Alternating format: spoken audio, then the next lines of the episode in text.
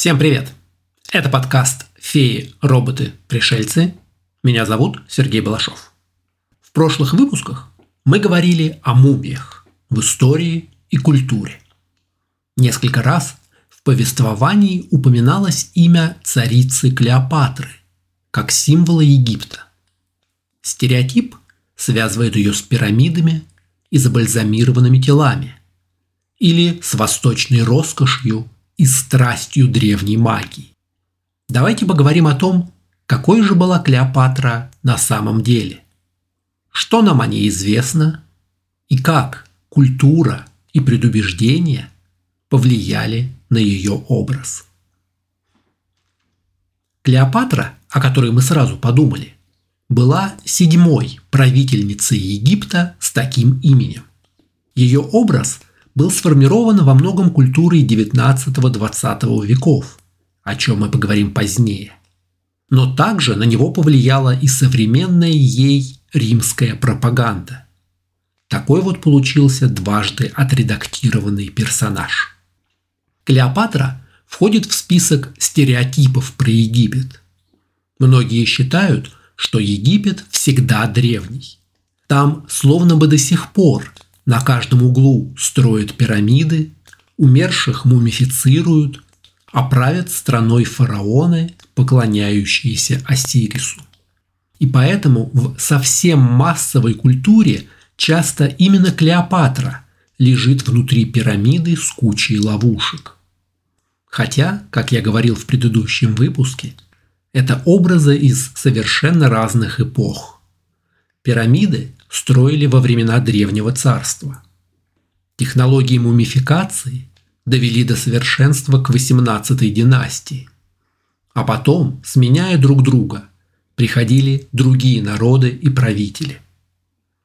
Во времена Клеопатры и Юлия Цезаря строительство пирамид уже было историей из глубокой древности, а язык и письменность изменились так, что стали непонятны для самих египтян. Даже удивительно, как во многих фантастических произведениях с легкостью оперируют тысячелетиями непрерывной истории, которая не теряла традиции. Что эльфы из Варкрафта, что магистры из «Игры престолов» хранят в идеальной сохранности записи событий, произошедших тысячи лет назад. У них нет проблем с тем, чтобы их прочитать и сохранить. За все время никто не пытался ни переписать, ни уничтожить эти архивы. Вот пример образа царицы Клеопатры в культуре. Серия игр «Цивилизация» Сида Мейера. Клеопатра появляется во второй, третьей и шестой части, как лидер Египта. У Египта традиционная склонность строить чудеса света. Специальный юнит – лучники на колесницах, присущие только им здания, сфинксы и обелиски. А правительница изображена на фоне пирамид. В шестой части, где все лидеры цивилизации озвучены, Клеопатра говорит на среднеегипетском языке, самом изученном варианте древнеегипетского который анахронично использовался между 2000 и 1300 годами до нашей эры. На самом деле она говорила бы на греческом, своем родном языке и официальном языке Птолемеевского Египта. Она также говорила на дематическом языке, форме египетского, использовавшегося в первом веке до нашей эры. Ее связь с римскими лидерами Юлием Цезарем и Марком Антонием, а также ее предполагаемая красота и дар обольщения снискали Клеопатре прочное место в популярных мифах. Ее рисовали одновременно и дьявольски красивой соблазнительницей, и могущественной царицей, готовой сокрушить Рим в открытой войне. Царица Клеопатра VII правила Древним Египтом как соправитель, сперва со своим отцом, затем с двумя младшими братьями и, наконец, с сыном. Почти три десятилетия. Она была потомком династии македонских правителей, основанной Птолемеем, генералом при Александре Великом, завоевавшим Египет в 332 году до нашей эры. Образованная и умная Клеопатра знала несколько языков. При всех своих соправителях она была основным лидером. Не существует прижизненных трудов о жизни Клеопатры, и потому трудно с большой уверенностью собрать воедино ее биографию. Многое из того, что известно о ее жизни, происходит из работ греческих и римских ученых, особенно Плутарха. Она родилась в 70 или 69 году до нашей эры и была дочерью фараона Птолемея XII, потомка Птолемея I Сатера, полководца Александра Македонского и основателя династии Птолемеев в Египте. Птолемей правил Египтом после смерти Александра и положил начало династии грекоязычных правителей. Несмотря на то, что Клеопатра не была этнической египтянкой, она приняла многие из древних обычаев этой страны и была первой представительницей династии, изучившей египетский язык. Считается, что ее матерью была Клеопатра V Трифена, жена царя и его сводная сестра. В 51 году, после смерти фараона, египетский престол перешел к 18-летней Клеопатре и ее десятилетнему брату Птолемею XIII. Вскоре после восшествия брата и сестры на престол советники Птолемея выступили против Клеопатры. Она исключила имя Птолемея из официальных отчетов и поместила свой профиль на монеты новой чеканки. После дворцового переворота Клеопатра была свергнута. Единоличным правителем объявлен Птолемей XIII. Клеопатра была вынуждена скрываться. Она собрала армию наемников и на следующий год вернулась, чтобы противостоять силам брата в гражданской войне на восточной границе Египта. Между тем, в Риме тоже шла гражданская война. Генерал Гней Помпей, противник Юлия Цезаря, бежал в Александрию в поисках убежища. Фараон Птолемей, по совету министров, приказал убить Помпея, надеясь снискать расположение Цезаря. Когда через два дня Юлий Цезарь прибыл, он был в ярости и объявил о своем намерении казнить Птолемея. Цезарь захватил столицу и таким образом включился в династическую ссору брата и сестры. Клеопатра тоже обратилась за поддержкой к Цезарю. По популярной версии истории, она тайно проникла во дворец в украшенном ковре – чтобы очаровать и впечатлить его. Должно быть, это была захватывающая первая встреча 52-летнего римского полководца и 20-летней египетской царицы. Цезарю нужны были средства, чтобы вернуться к власти в Риме. После четырех месяцев войны между превосходящими силами Цезаря и Птолемея XIII прибыло римское подкрепление. Птолемей был вынужден бежать из Александрии и, как полагают, утонул в Ниле. Войдя в Александрию непопулярным завоевателем, Цезарь вернул престол столь же непопулярной Клеопатре и ее младшему брату Птолемею XIV, которому было 13 лет. Цезарь объявил сестру и брата соправителями, подавил восстание в Александрии и случайно сжег при этом большую часть Великой Александрийской библиотеки. Цезарь некоторое время оставался в Египте. Клеопатра и Цезарь отправились в путешествие по Нилу. После возвращения домой Клеопатра родила сына. Он был признан как сын Цезаря и известен египтянам как Цезарион или Маленький Цезарь.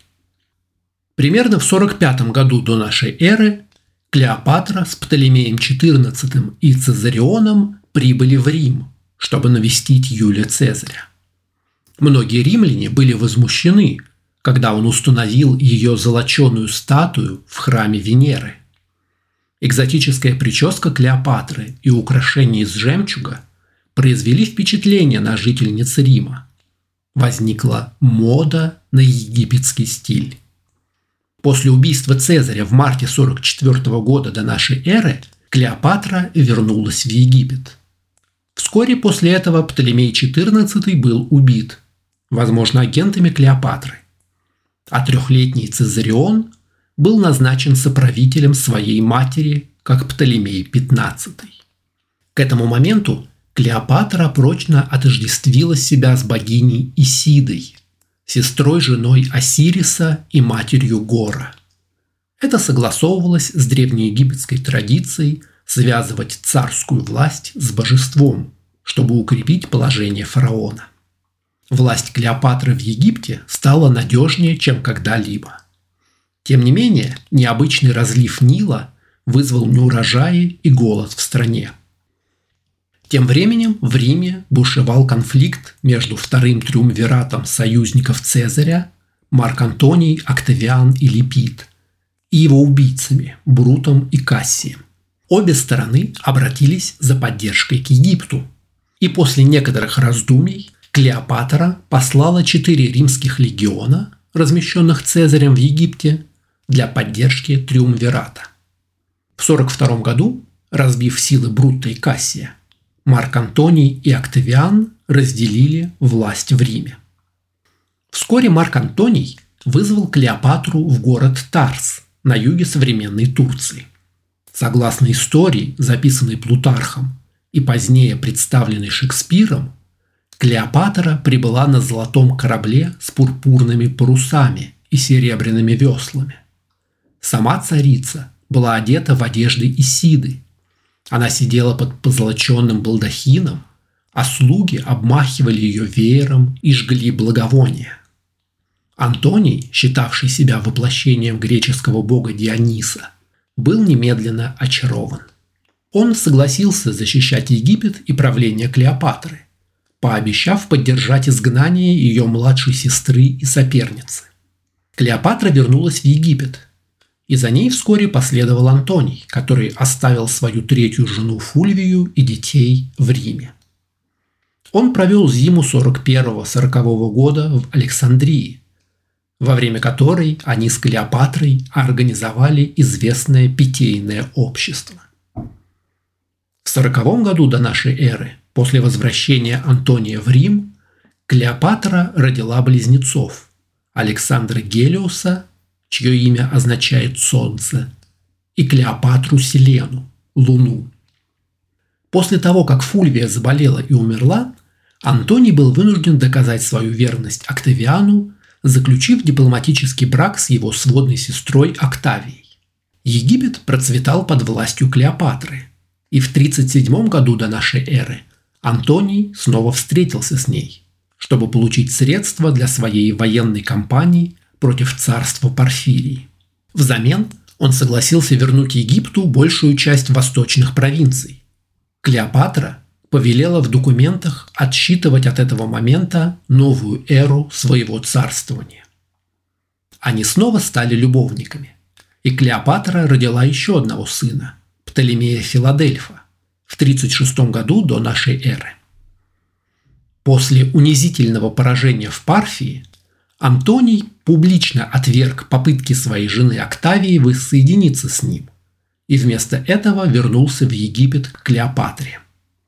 На публичном праздновании в 34 году Антоний объявил Цезариона сыном Цезаря и значит его законным наследником, в отличие от приемного сына Цезаря Октавиана. Это положило начало обмену обвинениями между ним и Октавианом, который утверждал, что Антоний полностью попал под влияние Клеопатры, собирается оставить Рим и перенести столицу в Египет. В конце 32 года Римский сенат лишил Антония всех титулов, а Октавиан объявил войну Клеопатре.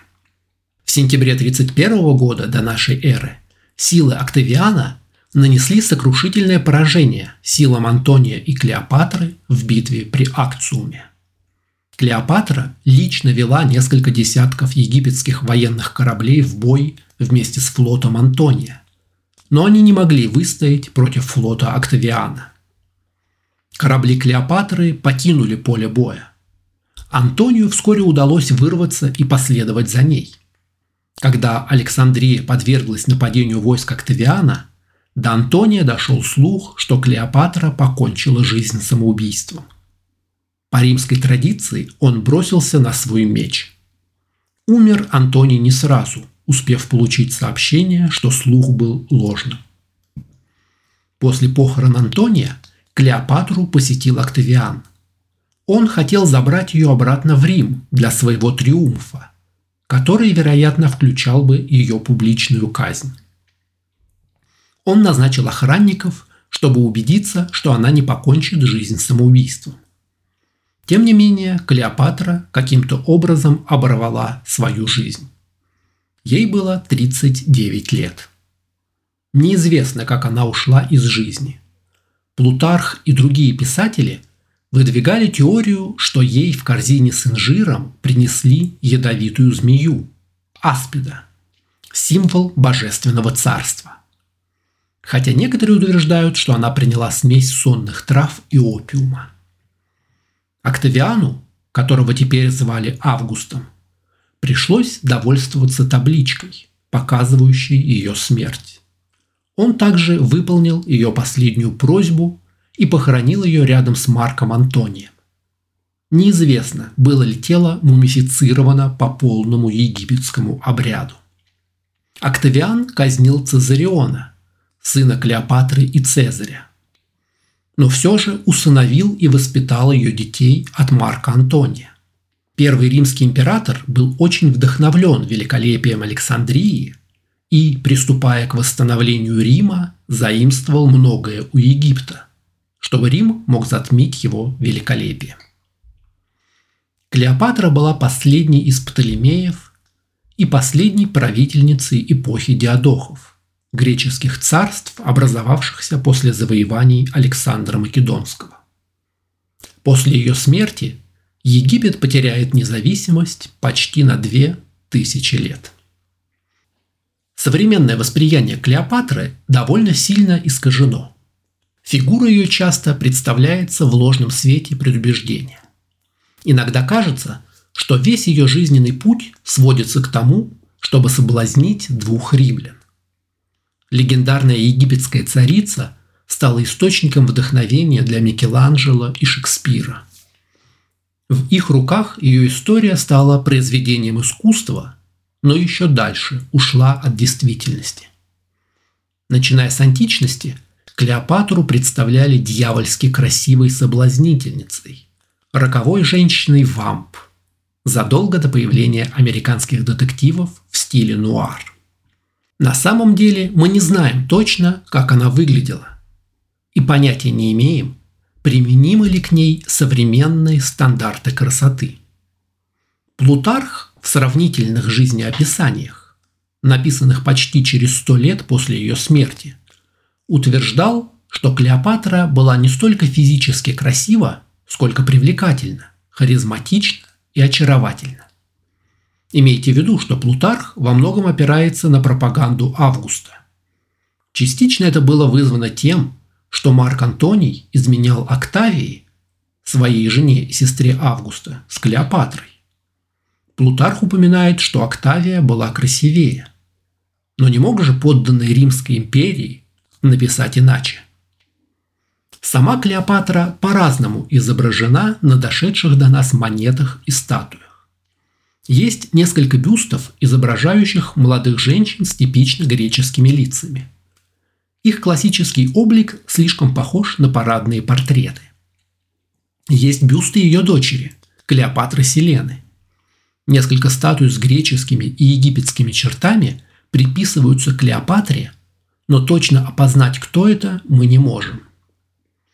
Профили на монетах показывают женщину с волнистыми волосами, крупными глазами – выступающим подбородком и носом с горбинкой. На одних она выглядит как воплощение греческой женственности, а на других преувеличенно мужеподобной. Это должно было подчеркивать ее царственность и силу, ее образ как правителя, что в эллинском обществе означало преуменьшение женственности. В любом случае Клеопатра считала себя живой богиней, и часто использовала искусные сценические трюки, чтобы завоевать потенциальных союзников и укрепить свой божественный статус. Но это не означает, что соблазнение было единственным ее приемом. По словам Плутарха, она говорила на дюжине языков и была известна своим непреодолимым обаянием. Египетские источники позже описали ее как правительницу, которая возвысила ряды ученых и наслаждалась их обществом. В классической живописи любят изображать Клеопатру либо с Цезарем или Марком Антонием, либо на смертном ложе. Исключительно из этических соображений Клеопатра в час смерти изображается с голой грудью или полностью обнаженной. Хотя в хрониках четко сказано, что она, наоборот, надела самые лучшие одежды и взяла в руки символы власти. Что касается современного представления, то обычно Клеопатру представляют с волосами цвета вороного крыла и кожей бледной, как слоновая кость. Или наоборот, требуют изображать ее темнокожей, мотивируя тем, что дело происходит в Древней Африке. Хотя Клеопатра родилась в Египте, род ее происходит из Македонской Греции. Правители династии Птолемеев часто женились внутри семьи, чтобы сохранить чистоту своей родословной и соблюдая традиции Египта. Более дюжины предков Клеопатры были связаны узами брака с кузенами или сестрами. Ее собственные родители были братом и сестрой. Хотя, возможно, царица действительно выглядела иначе. Нет точных данных о ее матери. Вероятно, она происходит не от законной жены фараона, а от его наложницы. По одной теории, сводная сестра Клеопатры Арсеноя могла иметь африканское происхождение. Столь же вероятно, что Клеопатра была наполовину персиянкой. А еще Клеопатра не носила головных уборов и аксессуаров, как носила Элизабет Тейлор в фильме. У нее не было такой короткой стрижки. Эти украшения и прически основаны на изображениях древнеегипетских цариц Среднего Царства, которые были так же далеки во времени от нее, как и она от нас – на самом деле она носила простую диадему, как предыдущие эллинистические фараоны. На образ Клеопатры повлияли римляне.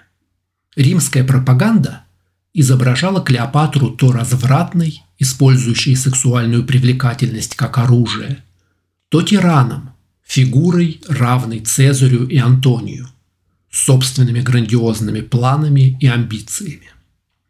У Рима была отработана процедура присоединения соседних стран.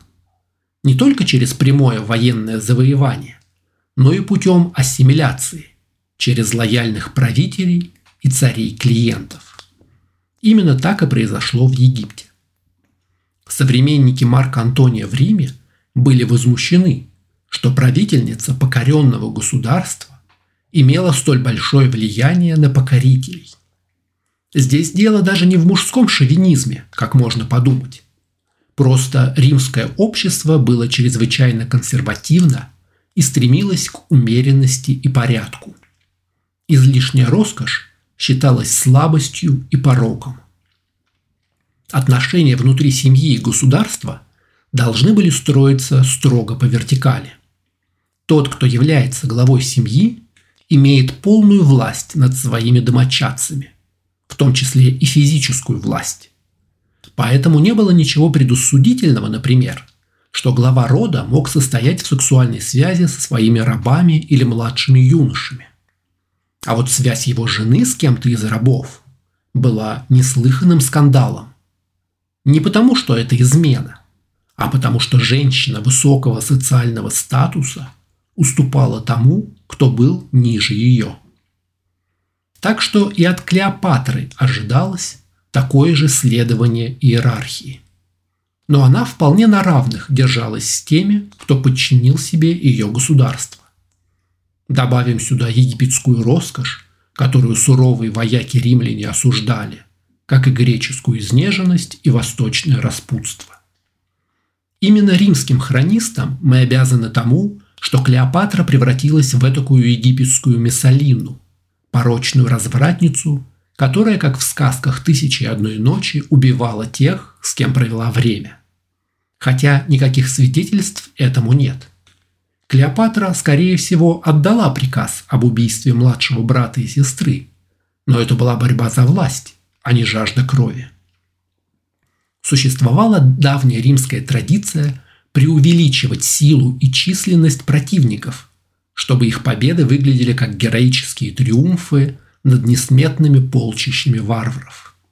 Когда Октавиан объявил войну Клеопатре и представил Антония ее марионеткой, ему пришлось одновременно превратить Клеопатру в символ мужественности и военной силы, которая действительно могла бросить вызов Риму. На самом деле Птолемеевский Египет, еще до Клеопатры, во многом зависел от Рима. Его завоевание было вопросом времени. Просто римская элита не желала, чтобы кто-то из военачальников приобрел славу покорителя этих земель, не говоря уже об огромном богатстве. Безусловно, во время правления Клеопатры Египет усилился и восстановил границы. Но на самом деле власть Клеопатры полностью держалась сперва на легионах Цезаря, а затем Марка Антония. По всей вероятности, Клеопатра была прагматичной и расчетливой женщиной. Хотела сохранить свой статус и предотвратить прямую аннексию Рима. Ее отношения с Цезарем и Антонием, какими бы искренними они ни казались, не могли не учитывать интересы государства. Она ясно понимала свое положение, поскольку стремилась получить римское гражданство для своего сына Цезариона.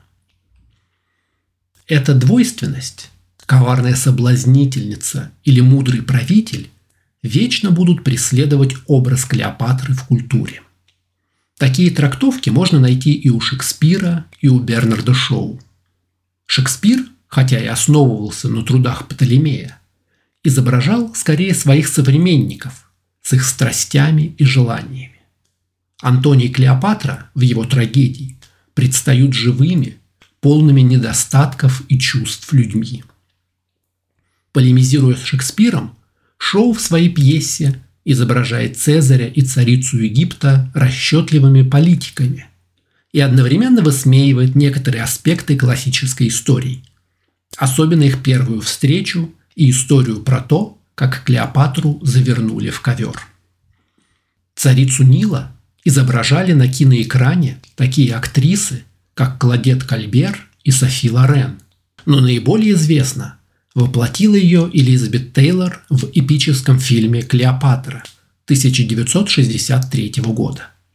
У фильма были проблемы с производством и сценарием.